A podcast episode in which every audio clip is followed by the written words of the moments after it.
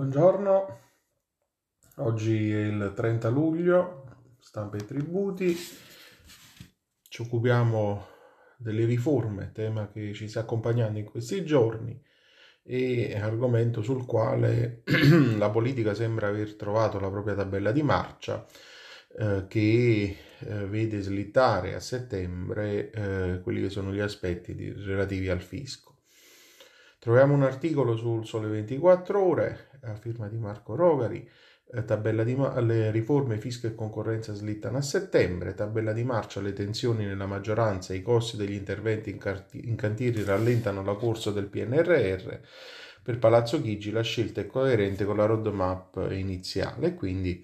diciamo, sulla necessità di individuare eh, quello che è stato il pacchetto d'uscita sul pacche- eh, sulla riforma della giustizia, eh, il governo ha ritenuto strategico diciamo, porre eh, in secondo piano o rimandare a dopo le vacanze quella che era la scadenza originariamente ipotizzata per il varo della riforma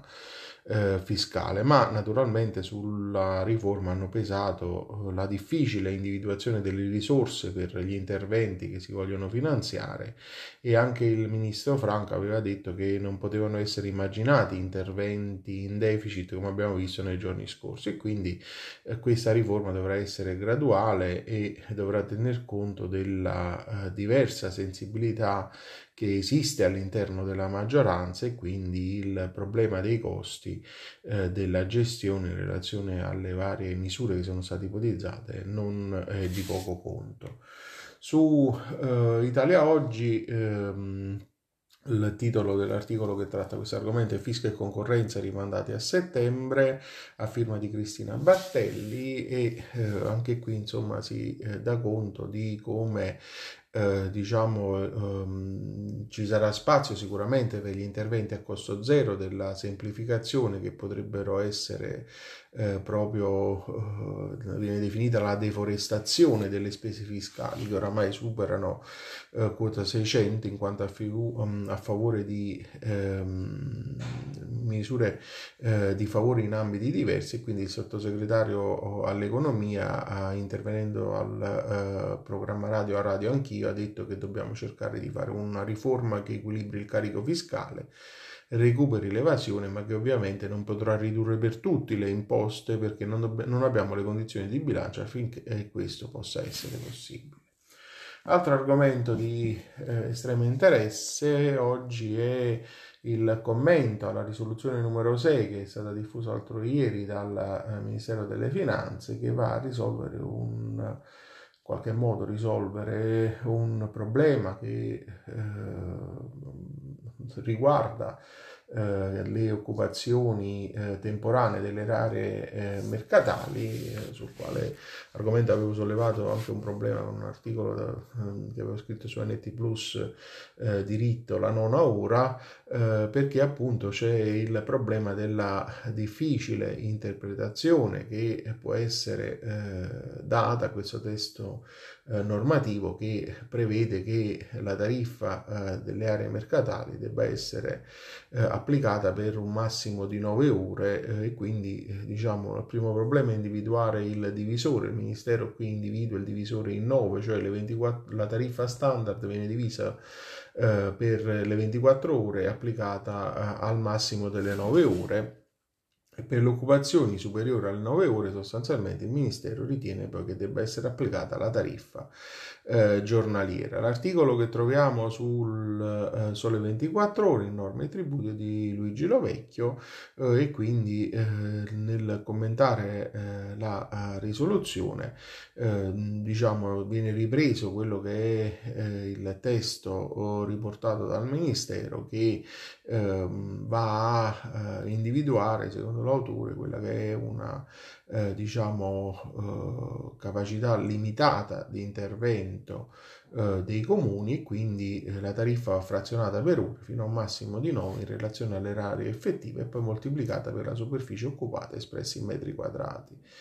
E quindi eh, poi medesima eh, attenzione troviamo anche su eh, Italia Oggi, mercati, canone per massimo 9 ore, l'articolo a firma di Ilaria Accardi eh, che riprende anche esso eh, il testo della, della risoluzione 6 del 28 luglio e riporta come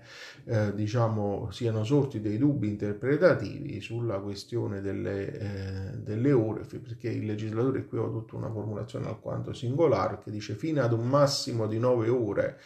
Ecco, poi nella risoluzione troviamo che poi se eh, le ore superano le 9 e eh, la occupazione diventa eh, giornaliera eh, e quindi viene applicata l'intera tariffa, che è qualcosa insomma che sembra non eh, sia proprio in linea con quello che è lo spirito eh, che il legislatore avrebbe inteso ehm, diciamo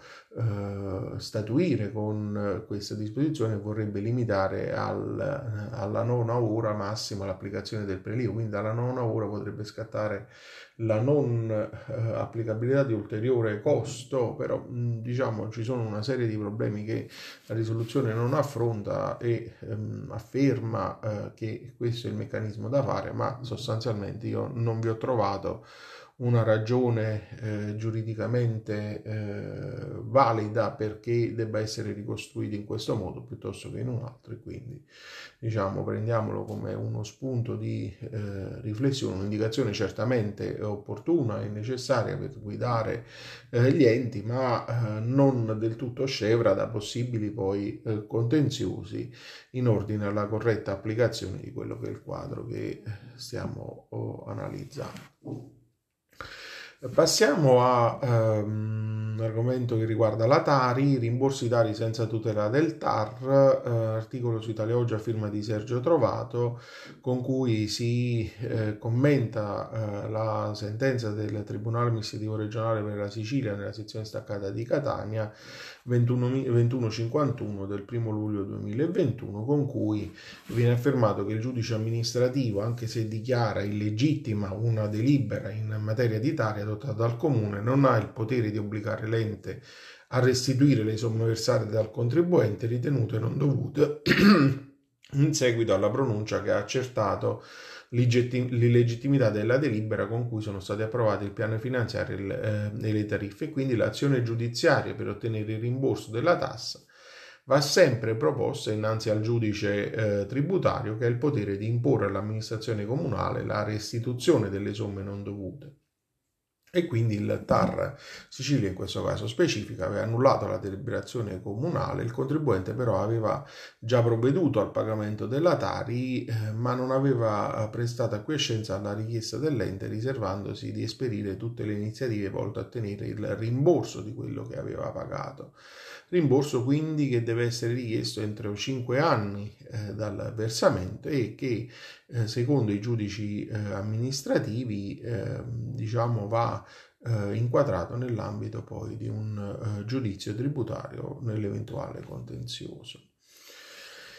Su Italia Oggi poi troviamo un articolo um, nella pagina dell'Associazione Nazionale dei Piccoli Comuni Italiani che chiedono al governo di prorogare le prossime scadenze contabili dei piccoli comuni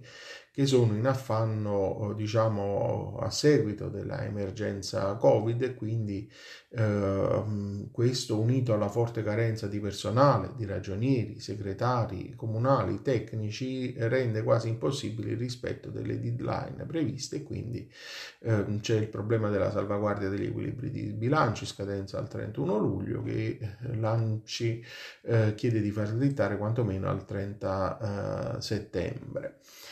Passiamo a un altro tema che abbiamo visto caldo in questi giorni, col quale concludiamo poi la nostra rassegna, quello uh, del, um, dei comuni in crisi uh, e uh, l'articolo significativo nel titolo su Italia Oggi,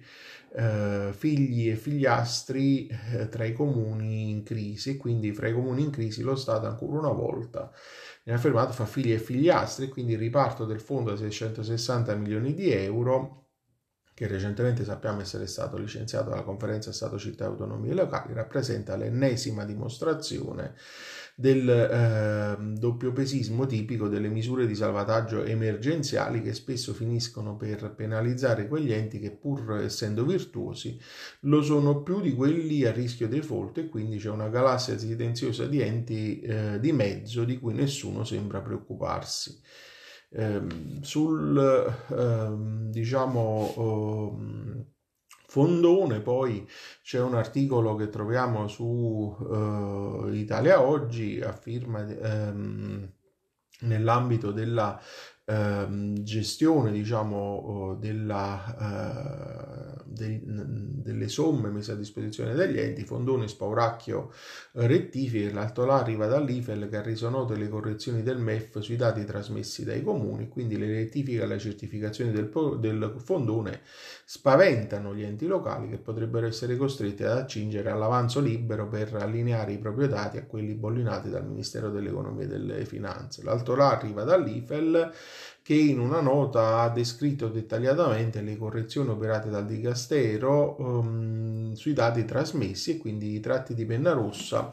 eh, diciamo, del Ministero sono sostanzialmente orientati su quattro direttrici. La prima è la correzione degli errori materiali e dei refusi, la seconda è quella dell'attribuzione di un valore positivo alla quota di minori spese relativa alla variazione del fondo crediti di dubbia esigibilità connessa alla riduzione delle entrate dovute all'emergenza, assumendo che questo importo deve essere comunque valorizzato nella misura minima tra il 10% delle assegnazioni del fondone dal fondone 2020 al netto della quota della, della Tari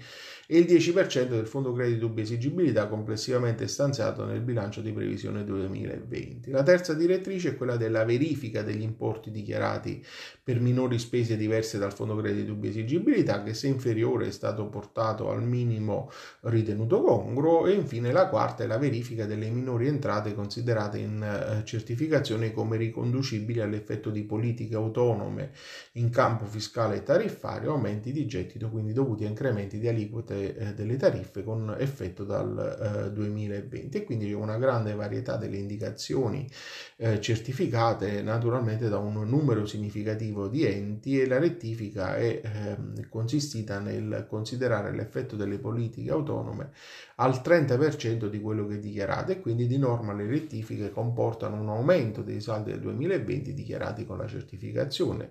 Da qui nasce la necessità di vincolare gli utilizzi per l'emergenza del Covid-19 a un ammontare di risorse ehm, diciamo maggiori di quanto prospettato dall'ente che in questo caso dovrà tenerne conto nella gestione del 2021 e tengere quindi alle quote di avanzi liberi che potrebbero però non risultare immediatamente disponibili e quindi questa situazione riguarda però fortunatamente una minoranza di enti, importi generalmente di incidenza limitata, ma tra questi figurano enti che già di per sé sono in difficoltà finanziaria e strutturale, quindi la verifica e l'eventuale annullamento delle rettifiche può risultare della, uh, di uh, rilievo nell'ambito della certificazione finale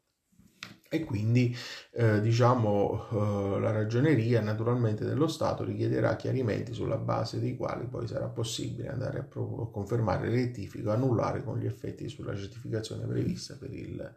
eh, 2022. Um, un ultimo articolo su uh, Italia Oggi eh, riguarda sempre il fondo salva comuni ripartito in, maz- in base al uh, maggior disavanzo, i criteri che hanno orientato il uh, Viminale nel ripartire le risorse, quindi il fondo salva comuni sarà ripartito in proporzione rispetto al maggior disavanzo e a chiarire i criteri che hanno orientato la distribuzione di 660 milioni stanziati dall'articolo 52 del DL 73 e la nota metodologica che accompagna il decreto ministeriale con le quote ente per ente approvate il 27 luglio in conferenza Stato-Città um, e autonomie locali. E quindi eh, sono stati individuati gli enti che hanno pe- eh, peggiorato il proprio disavanzo di amministrazione al 31 dicembre 2019 rispetto all'esercizio 2018 a seguito della ricostruzione del fondo anticipazione di liquidità e a tal fine dalla banca dati delle amministrazioni pubbliche eh, sono stati estratti i dati eh, dell'allegato al rendiconto 2018 e 2019 eh, che concernono il risultato di amministrazione inviato dai comuni, città metropolitane e province.